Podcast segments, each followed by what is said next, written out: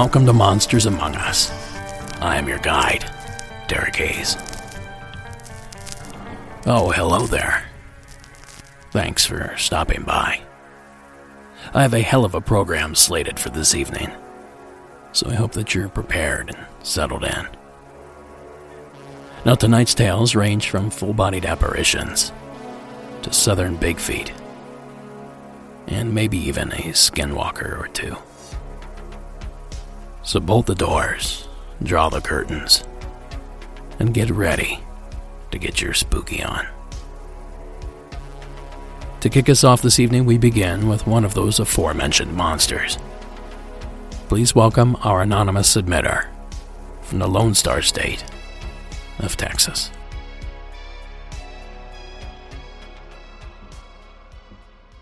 Hey, Derek, I got an interesting Bigfoot story for you. Well, from where I'm from, we refer to him as Skunk Ape.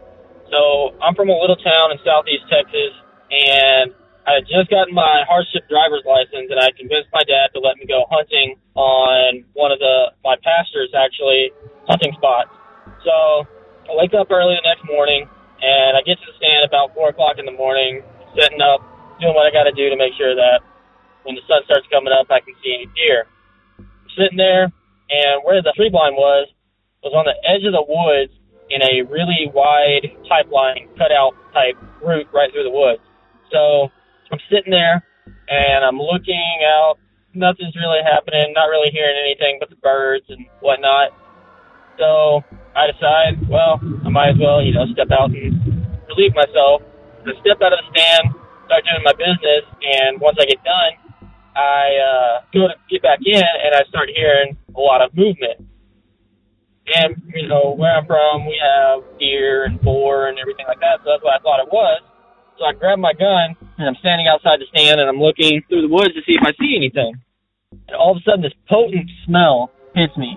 And it doesn't smell like anything I've really smelled before. I can attribute it now to, I guess, what would be called a, like a sulfury or rotten egg type smell.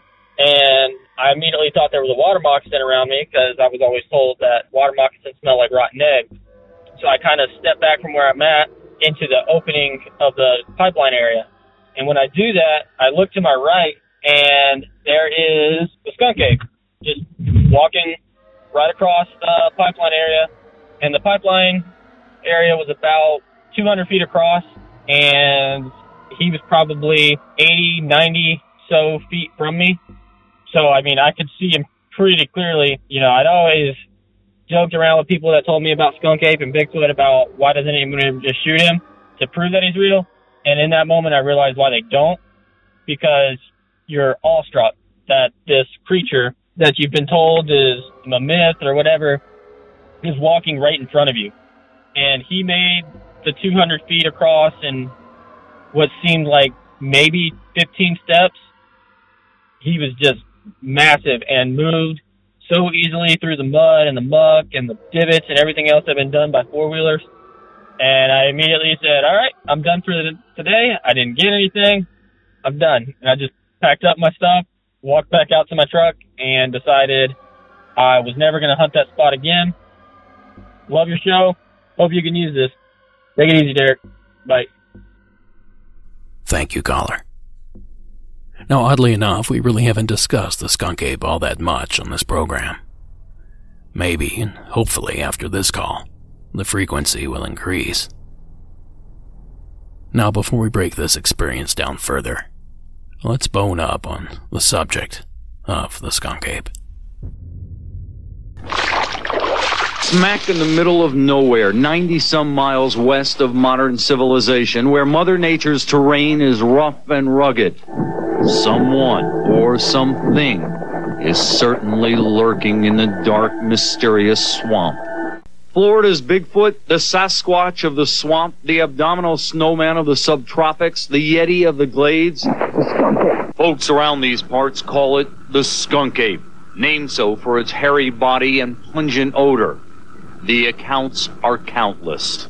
They're about six and a half to seven feet tall. They weigh about 350 pounds. Whether the creature is fact or fiction, myth or man ape, or just a great publicity stunt by the man who owns this gift shop and tour company along the Tamiami Trail is unknown. That vintage clip is courtesy of WSVN, News 7 out of Miami, Florida, and was originally broadcast in or around the turn of the last century. Now, there are a few things in that clip I'd like to discuss. Firstly, did he just say abdominal snowman? Is that a snowman with six pack abs? And also, John Turchin, the reporter that put that package together, mentioned that the creature gets its name from its horrendous smell. Now, I too have always believed that to be the name's origin. But recently, I heard a story claiming that the name Skunk Ape actually derives from one of the original encounters with the creature. Apparently, that specimen was dark, with a light stripe that ran down its body, giving it the appearance of, well, a skunk. Now, unfortunately, I cannot remember where I heard this story, nor can I find it, so it's best to take what I just said with a grain of salt. Well, as most local news stations tend to do, they seem to be poking a little fun at the subject here, treating the creature more as a mascot than a monster. But not all encounters with this elusive creature are quite as fleeting. Take the following from Monster Quest, Season 1, Episode 9 Swamp Beast Revealed. Like the one Florida wildlife tracker Dan Jackson had in December of 2002 Jackson set a trap at an unlikely location behind a strip mall in Collier City, Florida, at a dumpster where he believes a skunk ape was lured by old fruit in the garbage. I had found a game trail and uh, had been working it for quite some time and found that it ended where this uh, little retention pond was with a series of six dumpsters. And I devised a plan where I was going to use a half a gallon container of orange juice with a strong sedative that I had put into it. And I had put extra sugar in it to both enhance the smell and the taste.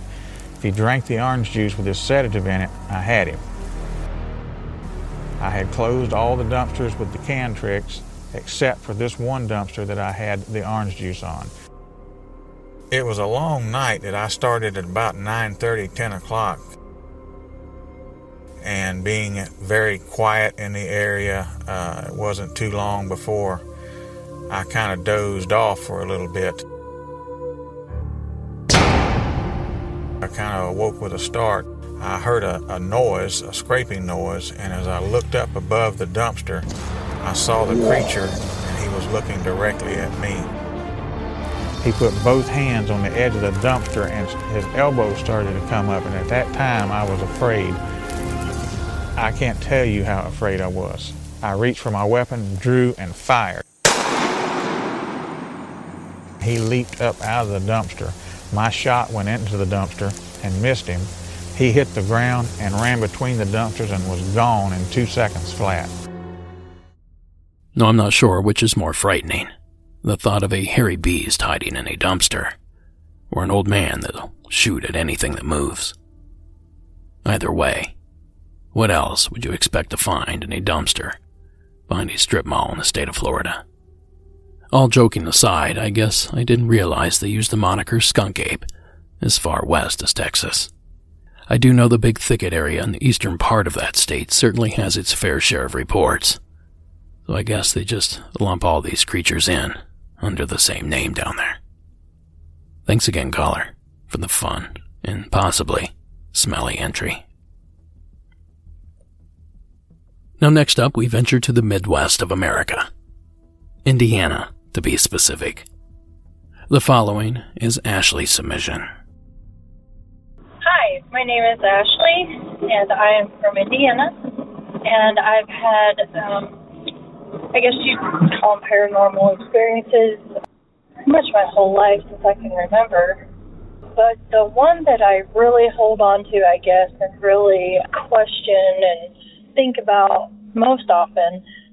When I was about 12 years old, my aunt was moving into a new house with her two younger sons and then her older daughter who didn't live with her and uh me, my mother, and my grandfather all went over to help her move in. My grandpa, he's a, he, he was older than late 60s, early 70s at the time.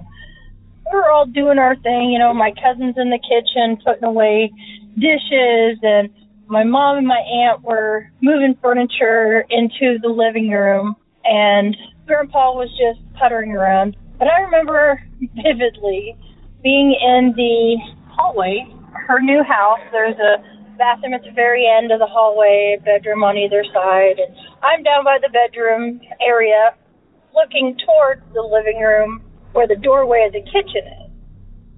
And uh I'm I'm vacuuming and I look up and I see an old man who is about as tall as my grandpa, is about six foot, older gentleman. And he's walking from the kitchen doorway to the front door of the house through the living room. And I just see down the hallway and I walk down the hallway because I thought it was my grandpa and I went to ask him a question. And I go, hey, grandpa.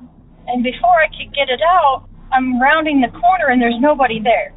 And of course, the front door's right there, so I walk to the front door. I'm like, hey, Grandpa can move, you know, he's fast. And uh, I look out, well, his truck is gone. I walk back into the kitchen where my cousin is, and she's putting away dishes. And I walk through the doorway, and she looks at me, and she goes, well, my goodness, she was like, you've seen a ghost. And I said, I think I did. I said, Pappy? Him and Mom went to the, the store down the street. I'm like, okay. So I tell her this story, and she's like, um, yeah, we have to tell my mom. So we tell my aunt the story, and I didn't talk anymore about it after that, although I did think about it quite often.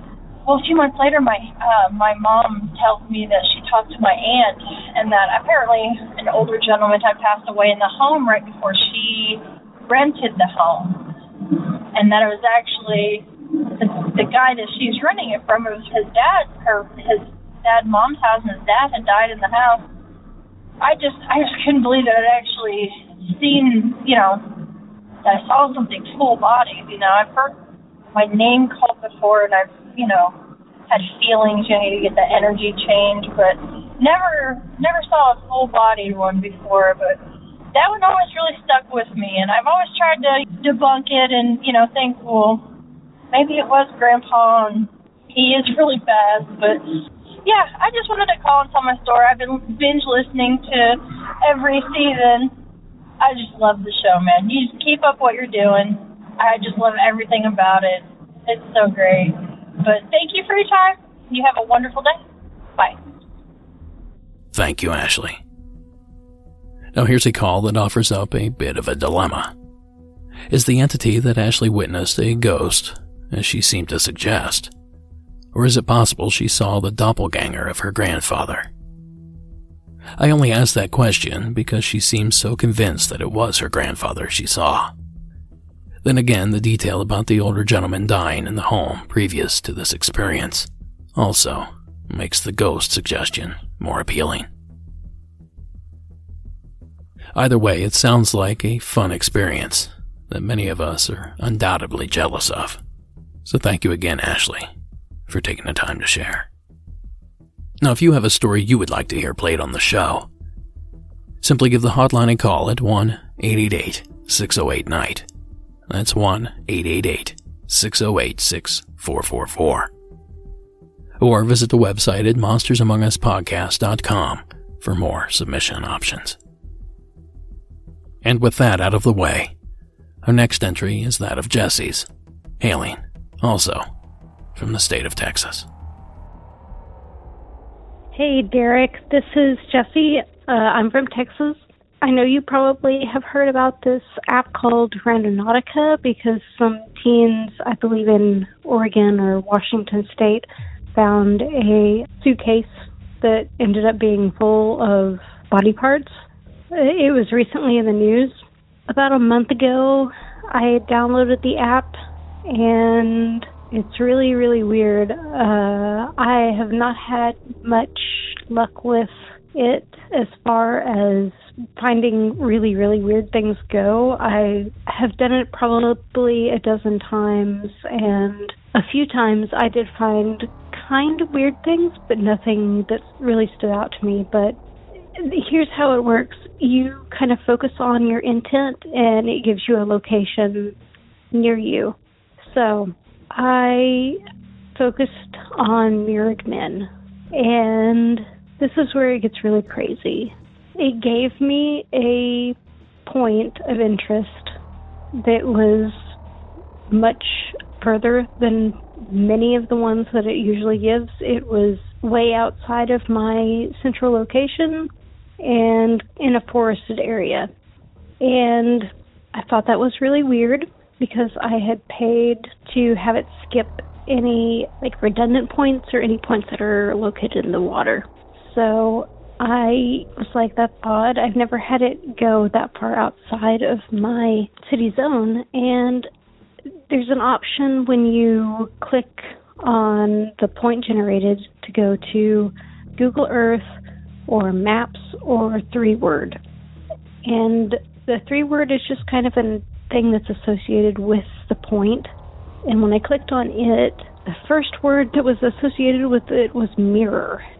The second two words were abscess and kettle, which I have no idea what those mean, but it just struck me as very, very strange that the exact first word that it focused on was mirror. And I did not vocalize my intent at all during the time that it was generating its results or anything like that. It just came up with this. Uh, I did not go to the point because I was really freaked out, but just hoping that you can use this story in your podcast. Thank you. I love listening to all the stories and keep doing what you're doing. Goodbye. Thank you, Jesse. You know, I actually downloaded the Randonautica app myself after discussing the platform on an episode of Paranormal Caught on Camera. I'll admit, I tried it once. It gave me a location near the center of our lake. Now, knowing the spot fairly well, I opted not to spend the work either swimming or boating out there. Now, that said, there have been some crazy stories that have come out of the Randonautica app. I've seen reports of messages from deceased relatives, claims of people that have found abandoned pets, toys, and even, as Ashley touched on, human remains. These teens are about to make a gruesome discovery. Guys, we found a suitcase at the beach. They were exploring a remote part of a beach in Seattle when they came across the mysterious black luggage. At first, they had no idea what was inside, which is why they can be heard joking around in the video. Wait, open it. it stinks, y'all. Suddenly, as they poked open the suitcase with a stick, the smell became overwhelming, and only then did they realize something sinister might be inside. Okay, so she's calling the police so we can see if it's actually a dead body or it's just food. When cops got there, they confirmed the presence of human remains in the trash bag stuffed inside the suitcase. So, how did the teens end up here at this specific location where they found the suitcase? They were directed there by a smartphone app called Randonautica. That clip comes to us from Inside Edition.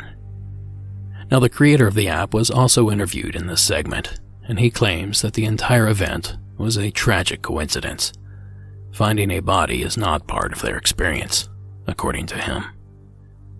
Now, I'm not sure how much stock I put in the app myself, but I will admit there have been some weird coincidences surrounding it. So thanks again, Ashley, for bringing that to our attention.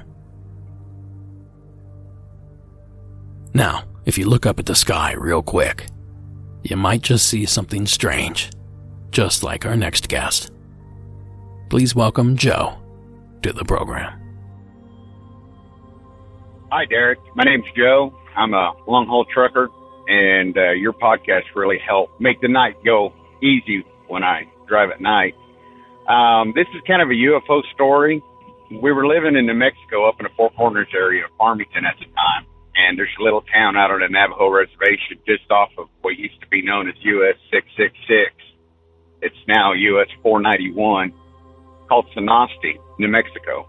And this is about 19, if I remember correctly, it's about 1981 we had went out to my uncle's ranch uh, for a family get together, and I can't exactly remember why we had to leave, but we had to get up like two o'clock in the morning and head back home to Farmington. And we had a big old station wagon, and me and my kid brother were laying in the back area, and I was trying to go back to sleep. And as we're headed to the highway to head north, and this was June or July. I just remember summertime and it was hot that day. It, it, it was partly cloudy, not real overcast, but just enough to where I could see planes flying, you know, their nighttime lights. And I noticed a pinwheel shape, kind of like sparkling. I, it, it, that's all I can say. I mean, it just looked like it was sparkling. It was going from cloud to cloud following us. And, you know, out there in the Navajo reservation, there's always something that's going on, supernatural or something. And it followed us. I mean, it really scared me. First, I thought I was just dreaming it, and I pinched my arm to make sure that I, you know, I was awake. And I sat up and I pressed my head against the back window because, you know, those old station wagons used to slip. It's an old 72 Chevrolet Capri station wagon. And I remember just it following us. And then by the time we got into the town of Shiprock, where we actually got on to 550 to head toward Farmington, it just vanished. So yeah, I, I don't know.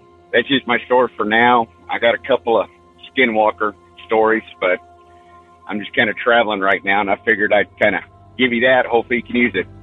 Keep up the great work. Thanks. Bye. Thanks, Joe.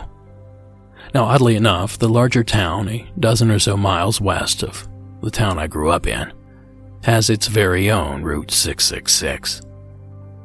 I'm honestly surprised the route doesn't have more notoriety. I guess its 14 mile length isn't long enough to collect its share of scary tales to warrant such a reputation. But do me a favor, Joe. Stay safe out there on those roads and keep your eyes open for us. Thanks again for the entry. Now, if you're looking for ways to support Monsters Among Us and get some goodies for yourself in the process, why not pick up some Monsters Among Us merch from our merchandise store? Or join our Patreon campaign to gain access to 40 plus bonus episodes and many, many more behind the scenes surprises. Merch can be found at monstersamonguspodcast.com forward slash shop and sign up at patreon.com forward slash monsters among us podcast. It's only $4 a month for the meatiest level. And again, this all goes to help support the show. Now, our next real life personal experience comes to us via Mason from the state of Wisconsin. So, my name is Mason. I'm from Wisconsin, and this happened when I was maybe nine or ten years old. At the time, I was into paranormal, but did not know much. I had a psychic aunt, so I was always excited about that kind of stuff. Ghost sightings, all that kind of stuff. I wanted to read everything about it, but I had never had an experience. Anyways, like I said, I was maybe nine years old. We were pretty new in this house. I had a bedroom that you would walk out. You could either go left into the bathroom or right into the living room, and straight ahead would just be a small closet. And so we called that the hallway where you can pick four ways to go. And there's a small light that we would always keep on in there just because I was young and afraid of the dark. And one night I'm laying in bed, just awake for whatever reason. Don't remember anything before this just because it didn't matter. It was just a normal day. And I look out into the hallway and a figure walked by and it looked like a dark silhouette of a man, I assume a man, I couldn't really tell gender, but just from the shape, with a hat on, like a wide brimmed, not top hat, it was shorter than that, and then something that looked like a long jacket or trench coat. It looked almost 2D to me. I didn't really make out any detail, couldn't see a face or anything, and it walked from the left to the right, from the bathroom to the living room. But it didn't acknowledge me, didn't come up on me, nothing. I had the story confirmed because I realized years later what had happened, and I'll say why. But when I told my family about it, my brother remembered that, and he told me he started sleeping with his door closed because I told him that happened. and my mom remembered it. She said I told her the story just matter of factly. I didn't seem scared or anything. And that night, I don't remember being afraid or anything. I don't know why. Anyways, years later, I'm maybe 18 or 20, and I'm listening to podcasts. I believe it was Expanded Perspectives. And they had a whole episode on the Hat Man. Actually, it might have just been one person's encounter. And when I heard the description, it was exactly what I had seen. I was so shocked to find out other people are seeing the same thing. And it was years until I found out. So that's what's weird to me is that I had seen it and didn't know it was a thing. Anyways, that's my short story. I have other ghost stories I'll call in later on, but I've been waiting to call in and tell you that. So thank you. Thanks, Mason. You know, it never ceases to amaze me how similar all these Hatman or shadow entity reports actually are. Like Mason's, most seem to hit the same beats two dimensional, dark or black silhouette, sneaking or darting around, the long coat, and of course, at least with this case, the trademark hat. So, why is it that most of these reports are so similar? Could these be simple tropes of an urban legend that have settled so deeply in our conscious that we don't realize we're repeating them? Sort of the same way many skeptics believe the great alien abductions are falsely recalled and tainted with visions of popular culture. Or is it possible that all of these reports are so similar because these people are witnessing the exact same phenomena? Well, one thing is for sure whatever is going on, it sure is persistent. My Hatman slash Shadow Entity folder is one of the largest in the MAU vault. So thanks again, Mason, for sharing yours with us. Now, our next call was submitted anonymously from parts unknown. Hey, uh, how's it going? I'm actually calling in response to the recent episode with regards to the story about the gentleman who uh, said that as he was growing up as a kid, he remembers seeing dogs in the windows. His was on the second floor, and my story is a little bit more, maybe a little bit more mundane. So I have something similar, right? This was probably around in 2012, 2013 when I was living with my folks and I would play games in the basement. And so our house was like zigzag four level house kind of thing. So like when you go upstairs, you uh, are immediately into the family room. And at the end of the family room, you know, there's the sliding doors out to the patio. And my parents would never close the blinds. And it just started one day, but uh, I remember I would go up sometimes to like get beer or food or whatever.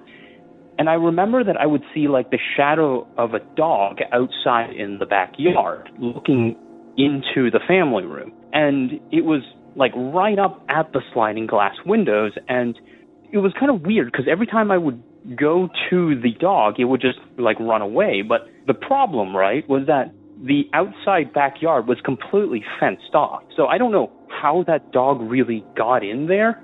I've checked if there's like a hole in the fence or something. I have no idea, but it was pretty infrequent uh, as well. And didn't happen every night, but it was like that on and off for a little while. And then I just kind of moved away.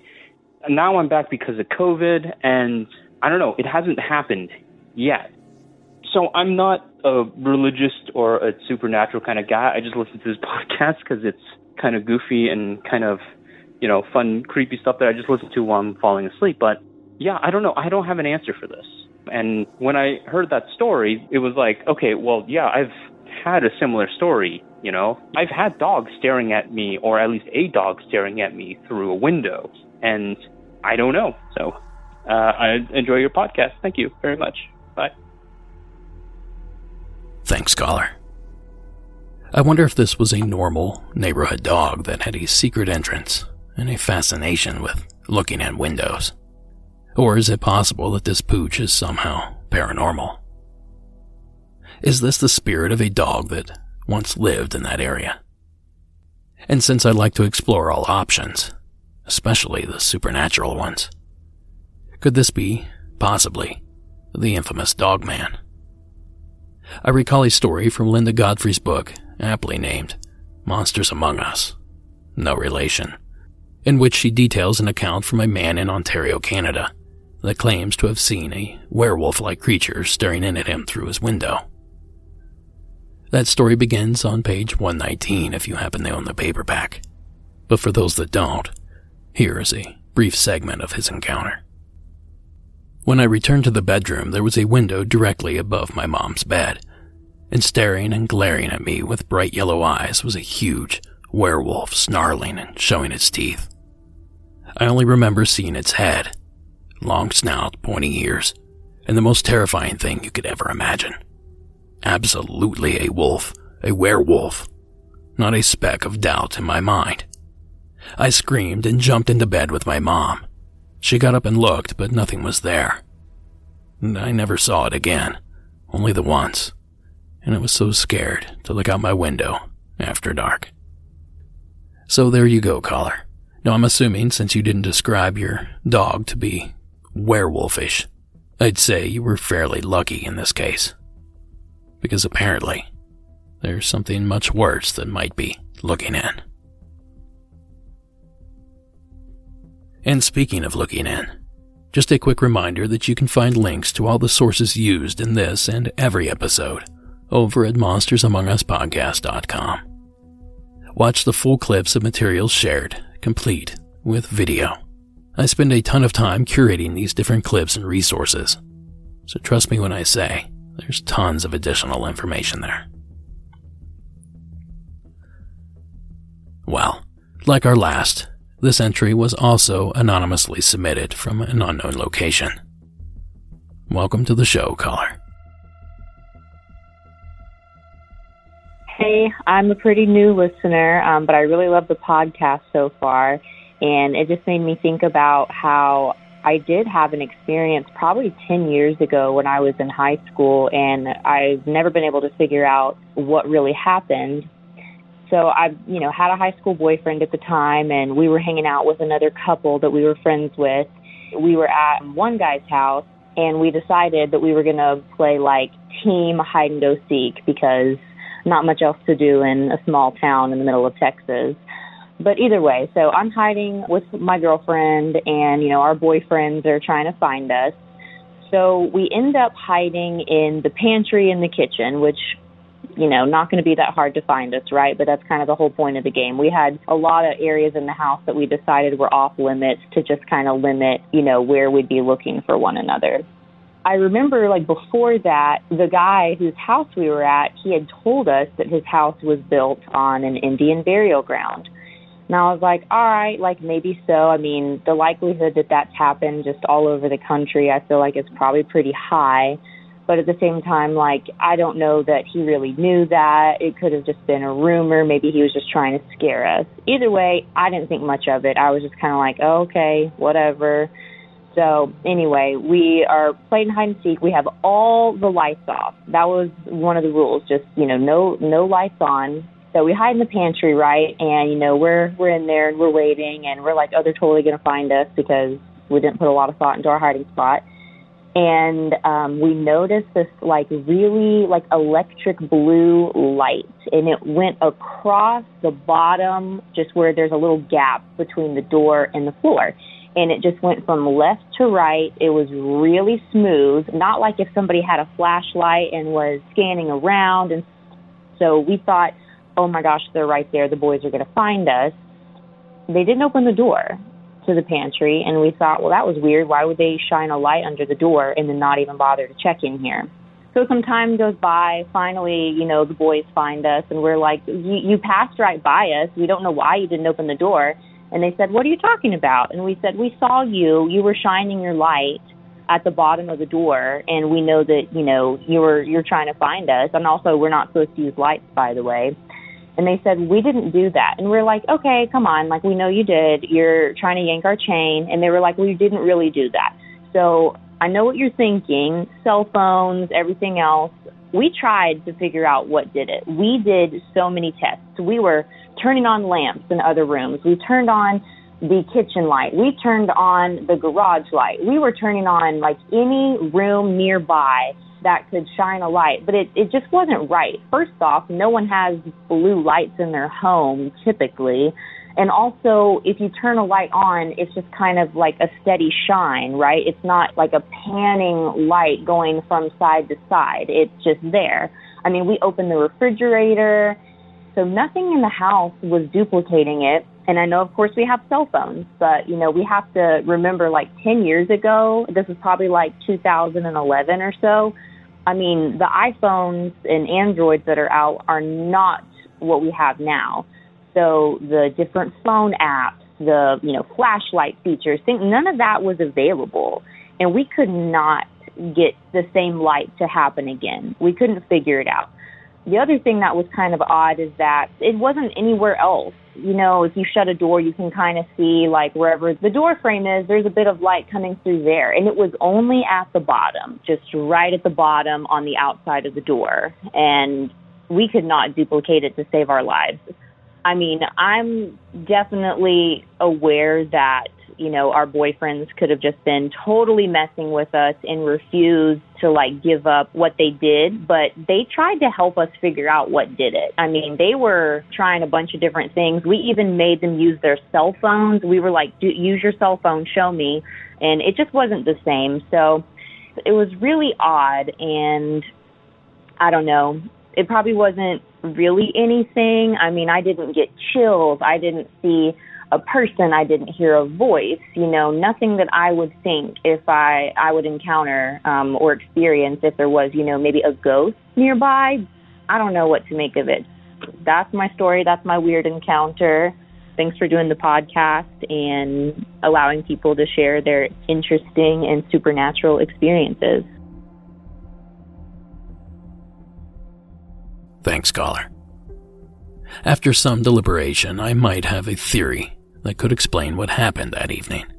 Of course, only our caller will know for sure if this actually checks out.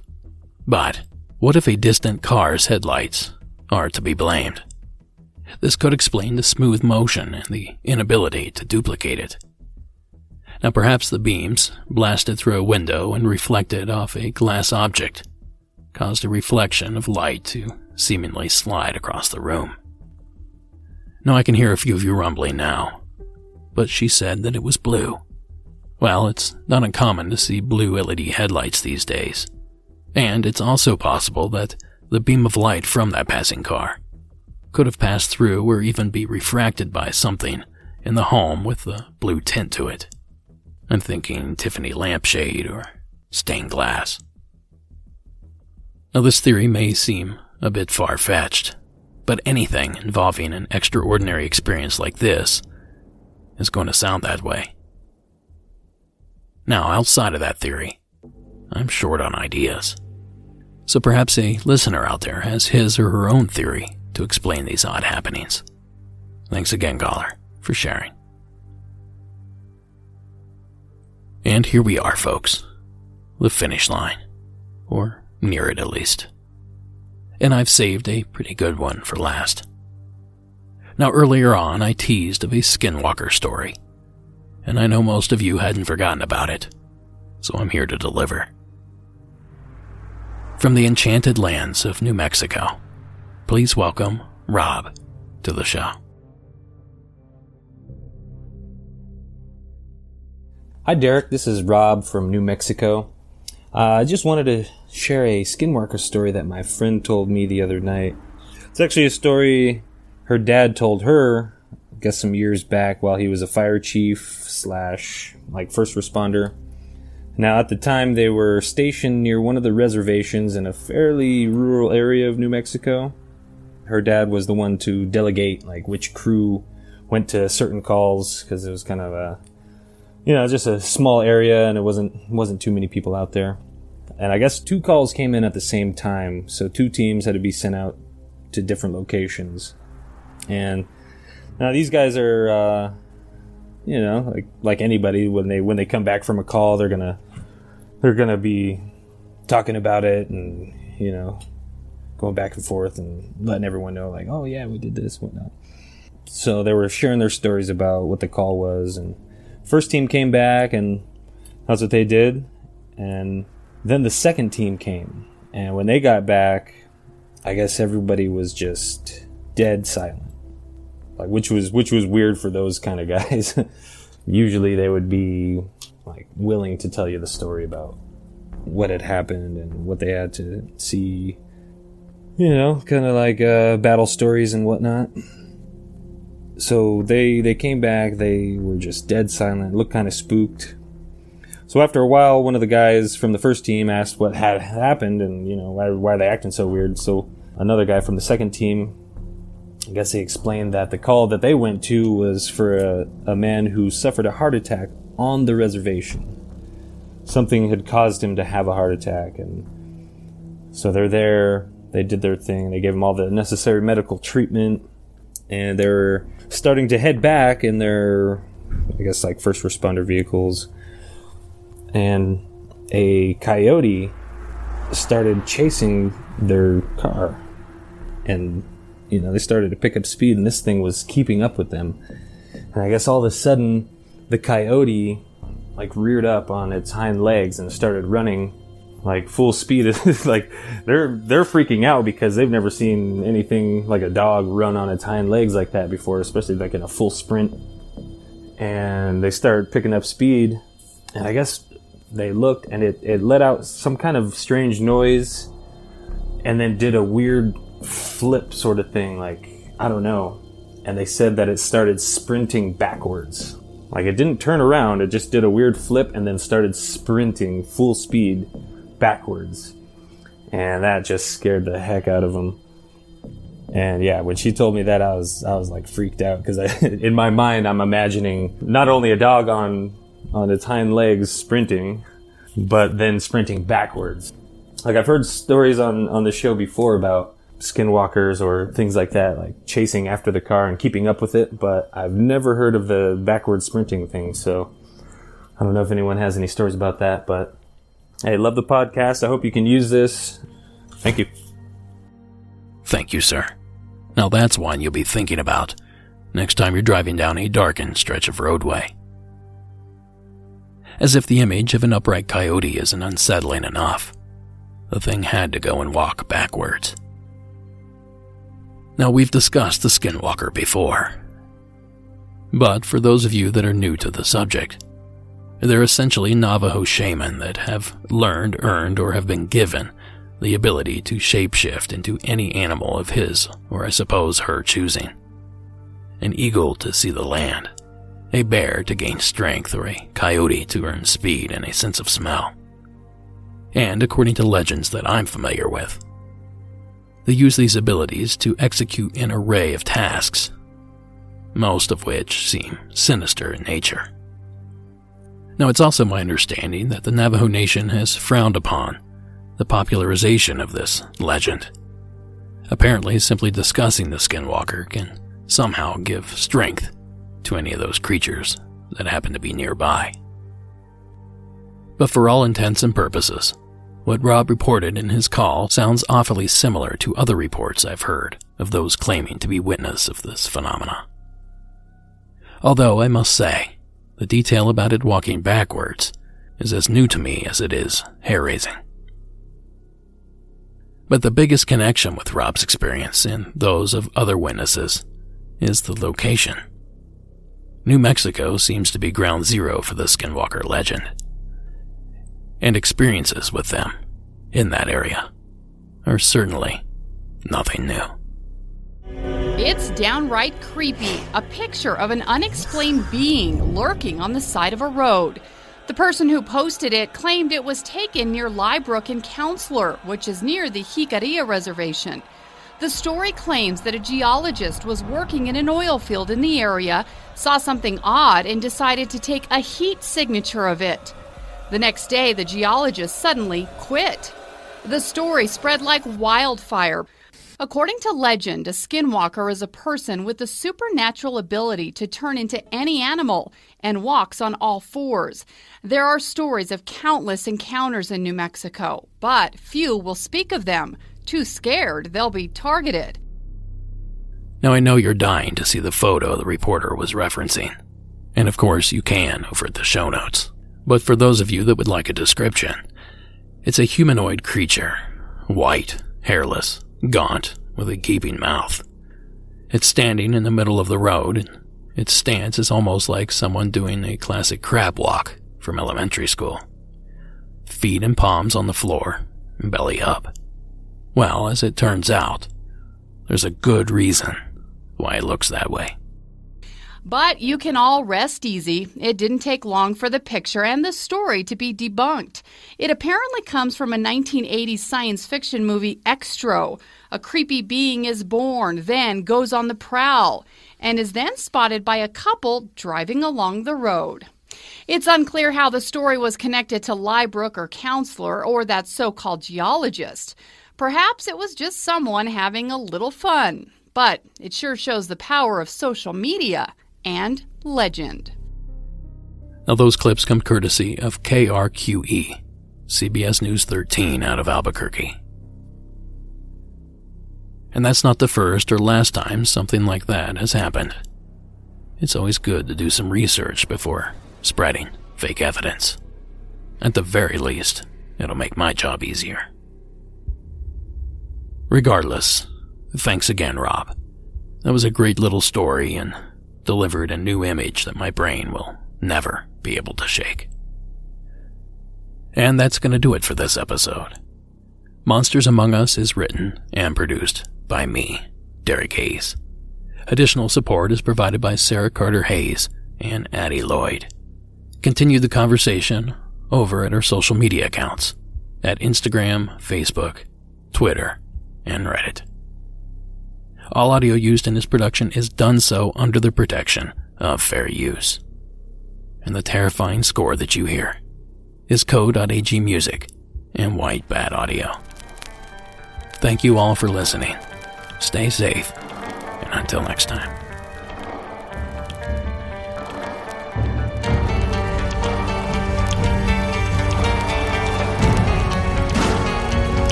Tonight's secret story takes us to the jungles of South America.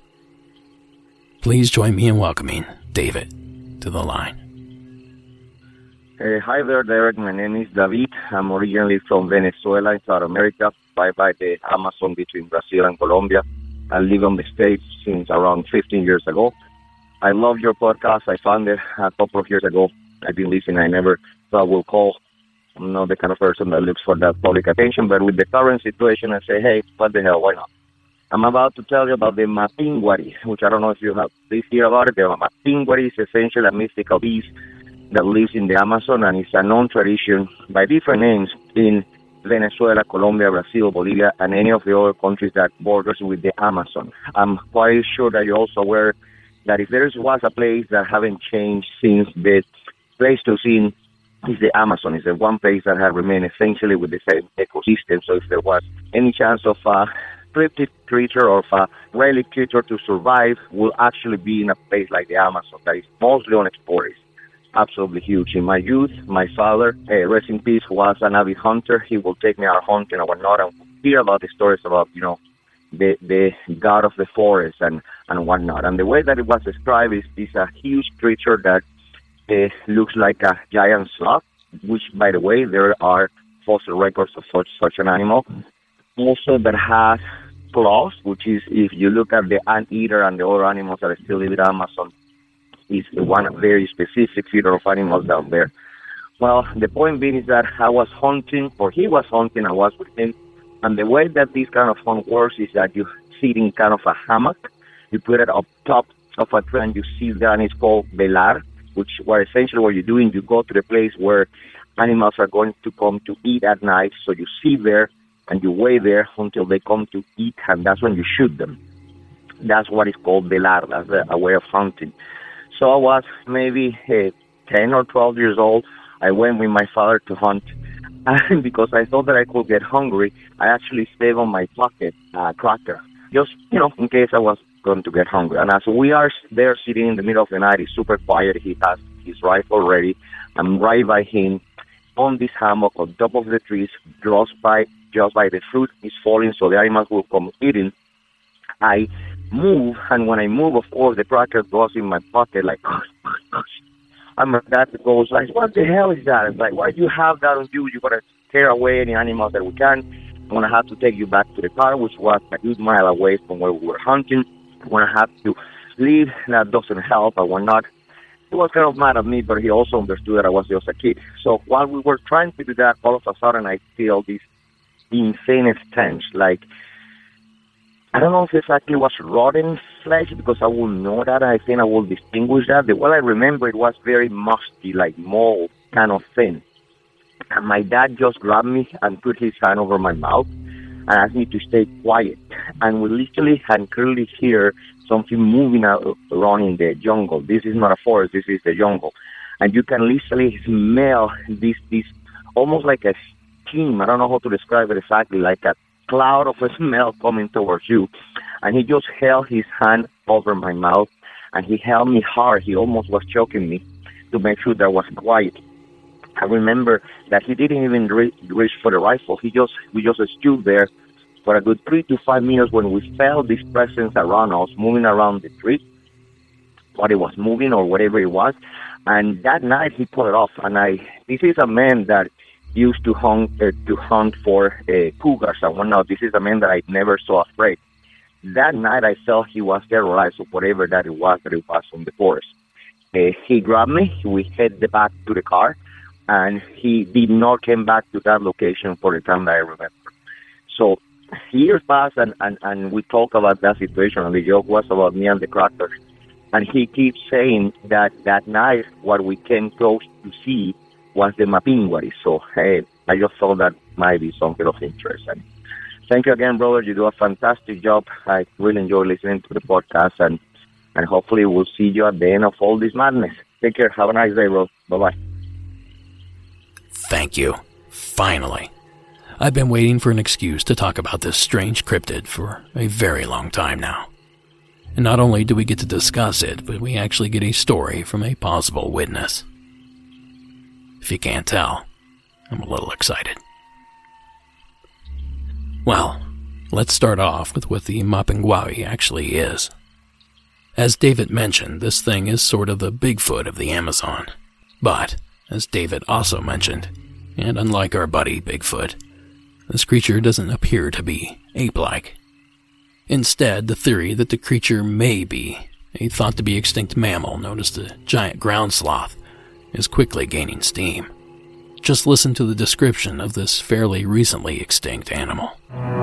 This is the skeleton of an extinct animal called the giant ground sloth, a huge creature that once roamed all over North and South America. Let's take a closer look. Kevin Seymour is an investigator of prehistoric creatures. Can you tell me what the giant ground sloth looked like when it was alive? We have some idea because we have the full skeleton preserved. We can see that it has claws on both its front and its hind feet. It probably could defend itself and certainly kill other animals if it had to. From preserved pieces of hide, we know that it was shaggy and reddish in color. Well, how big was it? We know from the skeleton it was almost as big as an elephant, but we can tell from the way the bones go together that this animal could stand on its hind legs and it would be a really scary thing. Did it smell bad? We don't really know, but we could guess that it did because other living sloths smell bad. Is it possible that the Mapinguari is a giant ground sloth? Now, that bite was taken from the Discovery Kids channel program, Mystery Hunters. So, the theory that the giant ground sloth has somehow managed to survive in the deepest recesses of the Amazonian jungle is not a new one.